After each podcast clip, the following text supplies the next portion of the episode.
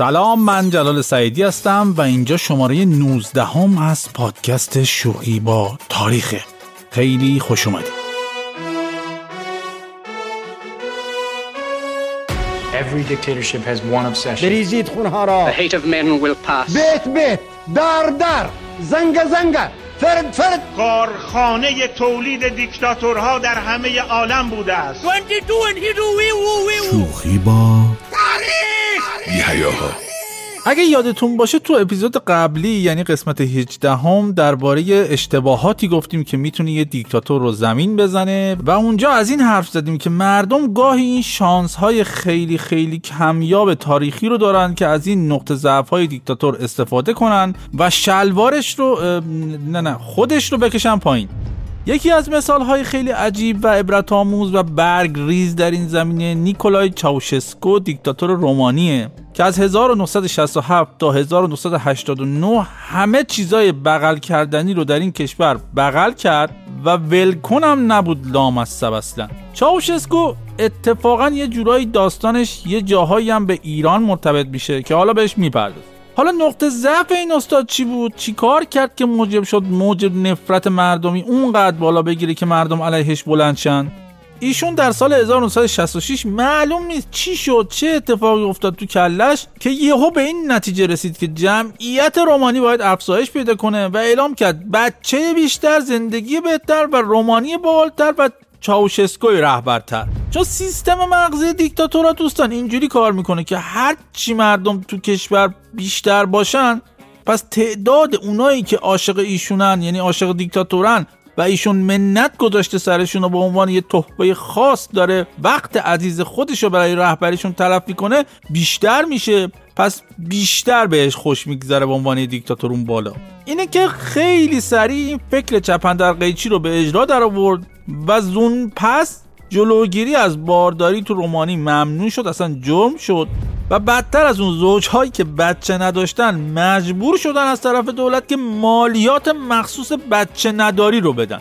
از طرف دیگه هر گونه آموزش مسائل جنسی هم به مردم ممنوع شد. یعنی حتی یک کلاس رفع اشکال هم برای زوجایی که یه وقت در انجام تکالیفشون به مشکل برمیخوردن نذاشتن و همه باید شبیه این انسانهای اولیه همینجوری میلولیدن تو هم زاد و ولد می‌کردن تا چی بشه؟ تا دیکتاتور خوشش بیاید. ضبط جنین که به هر دلیلی اونجا دوباره جرم اعلام شد و زنان باردار رو هم ملزم کردن که در دوران بارداریشون زیر نظر یه دکتر مورد تایید جناب دیکتاتور باشن. نه برای اینکه مثلا دکتر مواظبشون باشه و سلامتشون رو چک کنه نه. هدف این بود که یه وقت خدایی نکرده زبون آقای چاوشسکو لال اون خانم سقط جنین نکنه به هر دلیلی. یعنی یه سری دکتر بودن که کارشون فقط این بود که فقط حضور و غیاب می‌کردن ببینن جنین هنوز تو رحم اون خانم باردار هست یا نیست و سلامتی و اینا اصلا مد نظرشون نبوده. اینجوری بوده اوضاع صدا میاد تو گلوی کوچه ها از گوشه ها. بزا بلرزونم با سوشه ها. دعا می‌کنی که همه چی هم جوشه تا. یه کسی بیاد و قدار باری دوش ما. اینا همه بازیه. نه این دست نوشته های یه جوونه که از همه من شبا رو تا صبح بیدارم چون که هر شب واسه من شب خاصیه. اجازه بدین یه ذره بیشتر با آقای نیکولای چاوشسکو آشنا بشیم. و البته با همسرش خانم النا. چاوشسکو وقتی تو سال 1971 سفری به کشورهایی مثل کره شمالی و مغولستان و ویتنام شمالی اون موقع داشت متحول شد خیر سرش. اصولا همه وقتی میرن کشورهای پیشرفته و متمدن و درست حسابی متحول میشن. آقای چاوشسکو ولی وقتی رفت تو این کشورها ما مثلا دید او او اون خاندان کیم تو کره شمالی چه داره می‌کنه و چه خوبم داره اجداد مردم رو میاره جلو چششون و چه قدرم در زمینه ساخت کشی شخصیت موفق بودن این کیما تحت تأثیر قرار گرفت و رفت جلوی آینه و به خودش تو آینه گفت اوی تو مگه از این رهبر ترسناکا چی کمتره؟ خود تو آینش با تعجب نگاش کرد و گفت برو ببینیم بابا حال نداری. چی میگی تو؟ خسته بوده خود تو آینش چاوشسکو گفت همین دیگه بهتون شل گرفتم اینجوری شدین. حالا بهتون نشون میدم. خود تو آینش گفت بخواب بینیم بابا حال نداری. چاوشسکو گفت حالا صب کن حالا صب کن. وقتی چاوشسکو new version رو دادن بیرون می‌فهمید کی حال داره کی نداره. راستم می‌گفت چاوشسکوی واقعی یا چون اون موقع عزم خودش رو جذب کرد. و ماشاءالله خیلی هم در این زمینه ها استعداد داشتیشون. حالا یک کم وایسید یا بشینید یا بخوابید هرچی راحت به من چه؟ می‌خوایم وارد منزل آقای چاوشسکو بشیم. یا الله یا الله. بذارید با خانم النا چاوشسکو آشنا بشیم همسر ایشون. این النا جون هم وقتی شوهرش به قدر قدرت رومانی تبدیل شد اصلا از این زنها نبود که مثلا به عنوان بانوی هم اول مملکت از مواهب قدرت همسر لذت ببره. ایشونو ولش می‌کردی اصلا از شوهرش هم در زمینه ساخت و داشت و پرداخت کیش شخصیت فعالتر بود. این خانم النا قبل از اینکه شوهرش تبدیل به قدر قدرت رومانی بشه ظاهرا با تک ماده و من بمیرم. تو بمیری یه مدرک لیسانس شیمی از دانشگاه آزاد واحد رودهن رومانی گرفته بوده. ولی بعد که شوهرش شد رئیس مملکت پیش خودش گفت من به عنوان بانوی اول رومانی فقط یه حداقل لیسانس داشته باشم. آخه این زشته تو در همسایه مردم چی میگن اصلا؟ اینه که قدرتی خدا نه چک دادن نه چونه خیلی زود تون سریع چندی بعد دکتر النا چاوشسکو چیمیدان معروف دارنده چندین و چند مقاله بسیار نفیس و خفن در زمینه شیمی به جامعه معرفی شد. میگم ولی باز خوبه ایشون به این مقدار اکتفا کرد بیشتر نرفت سراغ علم شیمی. مثلا بگه زین پس جدول مندلیوف تو رومانی میشه جدول النایوف مثلا. یا مثلا بره یه عنصری کشف کنه که فقط تو رومانی پیدا میشه و مثلا بگه زین پس هالوژن ها عبارتند از فلور، کلور، بروم، یود و چاوشسکو. و نمک تعام هم از این به بعد کلورید سدیم نیست. کلورید چاوشسکوه. اینجوریه اونجا. منتها بعدن که تق حکومت چاوشسکو در اومد چند تا شیمیدان اومدن گفتم بابا خدا به جدمون قسم اون مقاله های شیمی که ایشون به اسم خودش منتشر کرده رو ما بیچاره ها نوشته بودیم. منتها خانم دکتر النا اومد دست گذاشت روشون و دیگه مجبور شدیم مقاله ها رو تقدیم ایشون کنیم ایشون با اسم خودش منتشر کرد. اصلا یکی از صفات بارز این دیکتاتورها و خانواده هاشون اینه که سعی می‌کنن تپه تر تمیز قابل استفاده تو کشور خودشون به جا نذارن برای کسی و خدایی نکرده. چون اصلا موندن تپه سالم روایت داریم. خودش می‌تونه از مصادیق اسراف به حساب بیاد. ولا غیر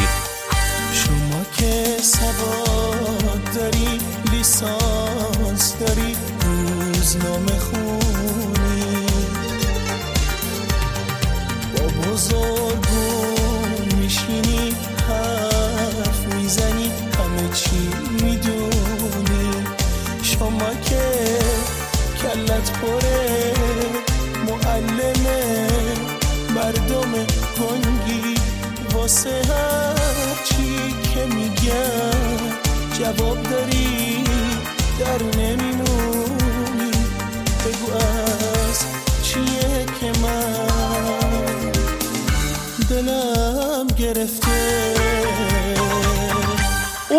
تو رومانی ابعاد کیش شخصیت این خانواده در حدی بود که به دستور این زوج دیکتاتور تبلیغات تلویزیونی تو رومانی اینجوری شد که آقای چاوشسکو پدر ملت رومانی به حساب می اومد النا جون هم مادر مردم رومانی نامیده می‌شد و مردم هم حتما یه مش دختران و پسران ناخواسته و نونخور اضافی این زوج عتیقه بودن. اصلا میگن اون موقع یه جوک بین مردم رومانی مطرح بوده که یه روز یه معلمه از یه دانش آموزی می‌پرسه خب پسر جان پدر ملت رومانی کیه؟ بچه میگه خب معلومه نیکولای چاوشسکو. معلم باز می‌پرسه خب مادر ملت رومانی کیه بچه جان؟ بچه جواب میده خب معلومه النا چاوشسکو. بعد معلم می‌پرسه خب تو که اینا رو بلدی بگو ببینم بچه جان آرزوی ملت رومانی چیه؟ بچه هم نمی‌ذاره نه برمیداره میگه یتیم شدن ملت رومانی. پرمعناس خداییش رو که ولی اصلا بامزه نیست. مردم رومانی واقعا ظاهرا آدمای خیلی شوخ طبعی مثل ما ایرانی های گوله نمک نیستن. چون اصلا به همین دلیل هم گفته میشه نمک نزد ایرانیان است و بس. برای همینم فکر کنم فشار خونای ما همش بالاست. چون اگه همین سوالا رو اگه از ماها میپرسیدن مثلا در مورد ایران خب خیلی بامزه جواب می‌دادیم ولی قابل پخش فکر کنم نبودم هیچ کدومشون. بذارید حالا می‌خواید حرف جوک شد من براتون یه جوک بگم این جوک بیمزه رومانیایی رو بشوره ببره پایین. میگن یه روز آیت الله مکارم هست. همین آیت الله مکارم. در خونه رو ایشون باز می‌کنه فریاد زنان که خانم کجای بیا خبر خوش دارم برام. خانمش میدوه دم در میگه چی شده آج آقا؟ چیز جدیدی رو حروم اعلام کردی که اینقدر خوشحالی؟ آیت الله مکارم میگه نه خانم ولی در عوض چشم برزخی پیدا کردم. اینقدر باحاله. واقعا خوشحالم امروز که بعد از عمری مجاهدت و ریاضت و جهاد نفس و حرام اعلام کردن همه چی چشمم چیز شد یعنی برزخی شد. اینجاست که خانومش می‌زنه تو سرش داد می‌زنه. بچه خدا بگم چیکارتون کنه؟ صد بار گفتم این عینک تیریدی رو جلو دست باباتون نذارید. خوب بود؟ بازم بگم می‌خوای اصلا از این به بعد بیام جوک تعریف کنم اینجا فقط براتون؟ یه دونه دیگه هم میگم مردم رومانی برن تو افق گم شن اصلا. میگن کتاب خاطرات کودکی کنعان پسر حضرت نوح منتشر شد. اصلا میگم شما می‌دونستی کنعان اسم پسر نوح بوده؟ من که فقط یه کنعان میشناختم اونم دوبلور گربه نره بود. کنعان کیانی زنده یاد خلاصه می‌گفتم کنعان پسر نوح کتاب خاطراتش منتشر میشه. یه جای کتاب خاطراتش از باباش شاکی بوده و نوشته که این بابای ما واسه مارمولک و شامپانزه و اورانگوتان و زرافه کشتی ساخت بعد ما هر دفعه یه دوچرخه یه دوچرخه چی ازش خواستیم برامون بخره؟ گفت بابا به جون مامان دستم خالیه. بیا اینو بگی برو واسه خودت از سر کوچه آب نبات بخر. یواش یواش هم بمکش دیرتر تموم شه. انقدر خوبه. به هر حال به نظر میاد پدر و پسر میونه خیلی خوبی با هم نداشتن انگار دیگه. دیگه میگم کشتم مردم رومانی رو از بس نمک ریختم. بابا اینجا شوخی با تاریخ شوخی با مردم رومانی نیست که. این چه وضع پادکست در آوردن آقای قاضی؟ یکی نیست رسیدگی کنه به این تخلفات ما. نیست دیگه ظاهرا کسی نیست همه خوابن. گفت می باید تو را تا خانه قاضی برم.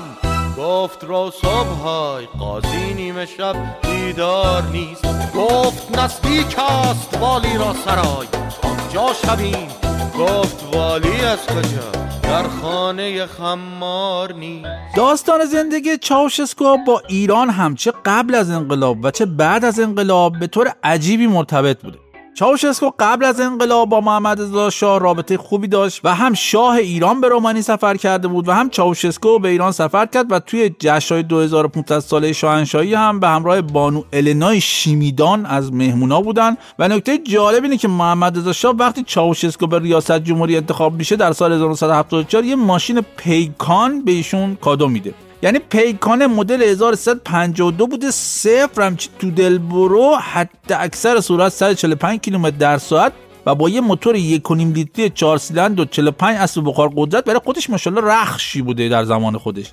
جالبه که وقتی همین دو سه سال پیش رومانیایی ها این پیکان رو برای فروش گذاشتن کلی از ایرانی ها هم تلاش کردن این پیکان رو بخرن و حتی یه ایرانی تا مرحله نهایی این حراج هم پیش رفت. ولی در نهایت یه مجموعه دار رومانیایی با قیمت 95000 یورو یعنی 5000 یورو بیشتر از بالاترین پیشنهاد خریدار ایرانی موفق شد این ماشین عتیقه رو بخره. من واقعا ولی علاقمندم اون هموطنی رو که حاضر بوده حدود 5 میلیارد تومان امروز رو بده.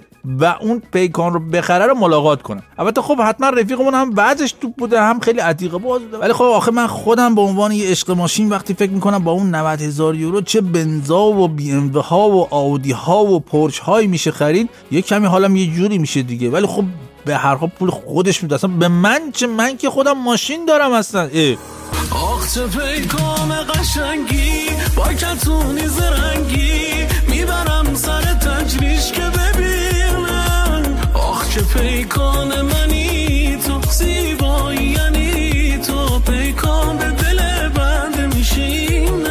اما یکی از اتفاقات هولناکی که درجه منفور شدن چاوشسکو رو بین مردم کشورش به طرز فجیعی بالا برد بعد از اعمال همون سیاست های افزایش جمعیت بود که اشاره کردم بهشون. چون نتیجه اون شیر تو شیر شدن زاد و ولدها و ممنوعیت های مربوط به سخت جنین و این حرفا طی چند سال این شد که اولا خیلی از زوجهایی که از نظر مالی یا اجتماعی یا خانوادگی توانایی بچه دار شدن نداشتن هستن بچه دار شدن. و بعد مجبور شدن زیر بار فقر بچه هاشون رو به امون خدا ول کنن. و ثانیا تعداد زیادی هم بچه های معلول و دچار نارسایی های مختلف مادرزادی رو دست جامعه موند. خب واکنش حکومت چاوشسکو چی بود به این فاجعه؟ پر کردن تدریجی پرورشگاه های مخوف با بچه هایی که پدر مادرهاشون ولشون کرده بودن به خاطر فقر و البته بچه های مریض. این سیستم در مورد بچه های مریض و معلول اینجوری برخورد می‌کرد که بچه ها رو به محض ورود به سه دسته درمان شدنی تقریبا درمان شدنی و درمان نشدنی تقسیم می‌کرد. و فاجعه این بود که بچه های دسته درمان نشدنی در بدترین شرایط ممکن نگهداری می شدن در حالی که خیلی هاشون واقعا مشکل بدنی جدی هم نداشتن این بچه های دسته سوم توی 26 مؤسسه توی رومانی به شکل هولناکی نگهداری می شدن و خیلی از اونها جونشون رو تو همین مؤسسه ها از دست دادن در حالی که بازرسایی که بعدا این پرورشگاه ها و مرگ و میر این بچه ها رو بررسی کردن به این نتیجه رسیدن که 70 درصد کودک های از دست رفته و مرده نه به خاطر مشکلات مربوط به مشکلات ژنتیکی و این حرفا و معلولیت که به خاطر بیماری های مثل زاتوریه تو اون ساختمون های سرد و کثیف جونشون از دست دادن. واقعا مستندات و جزئیات هولناکی از این اتفاقا هست که من برای اینکه شما آزرده خاطر نشید واردشون نمیشم. ولی بررسی هایی که از این پرورشگاه صورت گرفته نشون میده که سیاست نانوشته و کلی حاکم بر این مراکز مخوف این بوده که بچه ها بمیرن تا گند سیاست های تباه و زشت چاوشسکو در زمینه افزایش جمعیت در نیاد. ولی خب همونطور که گفتم مردم رومانی از این ماجراها خبردار شدن بالاخره و پیچیدن این داستانها بین مردم باعث کاشته شدن بذر نفرت شدیدی از چاوشسکو بین رومانیایی ها شد.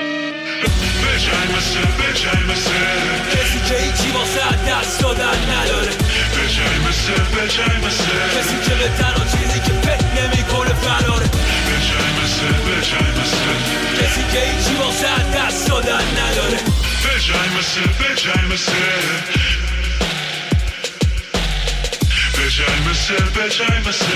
کسی که هیچی واسه دست دادن نداره. بعد از انقلاب ایران تو اواخر دهه 60 شمسی وقتی که هاشمی رفسنجانی تازه رئیس جمهور شده بود به خاطر گلکاری های نظام مقدس کشورهای اروپایی روابطشون با ایران تقریبا قطع. اینه که مسئولین نظام حتی راضی بودن برای اینکه یکم تصویرشون رو تو دنیا تغییر بدن حتی عتیقه مثل چاوشسکو رو هم به عنوان یه رهبر از اروپای شرقی بکشونن بیارنش ایران. این سفر اتفاق افتاد و البته چاوشسکو دنبال این بود که از ایران نفت با تخفیف ویژه بخره. یعنی اونم حتی دنبال این بود که از این گاو نظام مقدس شیر مفت بخره. پس چی شد؟ پس اولین سفر خارجی یه رهبر خارجی در زمان هاشمی رفسنجانی به ایران سفر چاوشسکو به ایران بود. ولی خب موقعی که چاوشسکو پاشو گذاشت ایران تو رومانی اوضاع حسابی به هم ریخت و شلوغ شد خیابونا و حتی خیلی از مقامات این کشور به چاوشسکو پیغام دادن که هوا این دفعه خیلی پسا بر نگردی رومانیا همون ایران بمون. ولی خب از اونجایی که یکی از ویژگی های دیکتاتورا غرور و نفرت بیجاشونه چاوشسکو برگشت کشورش و وسط سخنرانی که داشت برای مردمش می‌کرد مردم شروع کردن به هو کردن و شعار دادن و خلاصش سخنرانی به هم خورد و بعد از یه عالمه بگیر و ببند و تعقیب و گریز آقای دیکتاتور دستگیر شد و به طور حیرت انگیزی فقط پنج روز بعد از اینکه چاوشسکو از ایران برگشت یهو به خودش اومد دید در کنار همسرش النا جلوی جوخه نظامی که اسلحه‌شون رو به سمتش گرفتن ایستاده و بله همین جوری بود که چاوشسکو و زنش اعدام انقلابی شدن رسما توی رومانی و میشه گفت رکورد یکی از سریعترین سقوطهای یه نظام دیکتاتوری رو به خودشون اختصاص دادن. تو خاطرات هاشمی رفسنجانی اومد که وقتی چاوشسکو از ایران برمیگرده رومانی و خبر شلوغی ها میاد که رومانی شلوغ شده رفسنجانی و خامنه ای و ولایتی. وزیر خارجه وقت یه جلسه تشکیل میدن. اون موقع رفسنجانی رئیس جمهور بوده خامنه ای رهبر شده بوده تازگی ها و ولایتی هم که وزیر خارجه بود. اینا یه جلسه تشکیل میدن که اگه یه وقت این چاوشسکو خواست از رومانی فرار کنه و بیاد ایران چه خاکی به سرمون کنین؟ خامنه ای نه اینکه همون موقع هم خیلی فرزانه و عاقل و اینا بوده. سریع میگه پاشه بیاد قدمش رو چشم خودمون. اینجا دیکتاتوری مزگان داریم یه نون سرکوبی از دور هم می‌زنیم به بدن دیگه. ولی ولایتی که خب یکی از معدود متخصصین اطفال دنیاست که وزیر خارجه هم شده شروع می‌کنه به من کردن و سغرا کبرا کردن و احتمالا اون موقع تو دلش داشته پیش خودش فکر می‌کرد که با من الان باید یه چوب بستنی و چرا قوه دستم بود چوبه رو می‌کردم تو دهن بچه های مردم. می‌گفتم اکن اکن و بعدم براشون آمپول مامپول بنویسم. اصلا چاوشسکو ماوشسکو به من چه؟ به همین دلیلم چون احتمالا نمی‌دونسته باید چی بگه و اصلا این کاره نبوده و اصلا سر در نمی آورده یه مش قصه مسه سر هم می‌کنه و خلاصه ظاهرا وقتی انقلابیون تو رومانی چاوشسکو رو بازداشت می‌کنن این اتفاق برای این دانشمندانی که نقش مسئولین نظام رو ایفا می‌کردن خبر خوشی بوده و راحت شده بودن اصلا. خش گرفتنش دیگه نمی‌خواد بیاد ایران. البته روزنامه واشنگتن پست بعدا یه گزارشی داد که ایرانی ها البته زیر بارش نمیرن ولی واشنگتن پست میگه که یه واحد از پاسداران ایرانی رو فرستاده بودن رومانی برای حفاظت از جان چاوشسکو. و اگه این خبر درست باشه پس میشه فهمید چرا اینقدر چاوشسکو زود بازداشت شد و پنج روزه به اعدام رسید کارش. چون وقتی یه پاسدار با دمپایی و چفیه و در حال حمل آفتابه از یه دیکتاتور مخوف محافظت کنه خب شما توقع دارید چی بشه پس؟ یعنی احتمالا سیستم این بوده که این انقلابیون رومانی دنبال چاوشسکو بودن در به در. این پاسدارا هم خب بیشتر کارشون این بوده که برن خودشون بندازن رو مین دیگه. هی خودشون مینداختن زمین مینا منفجر بشه ولی پاشون می‌گرفته به سیما. میخوردن زمین. بعدا تازه فهمیدن که بابا اصلا اینا اینجا نه مینا دارن نه سیما. فقط یه النا دارن که زن دیکتاتوره که حتی دیگه مردم رومانی هم اونو به مادری قبول ندارن. چه مینا تو سیمای منتهی به النایی شد خدایی.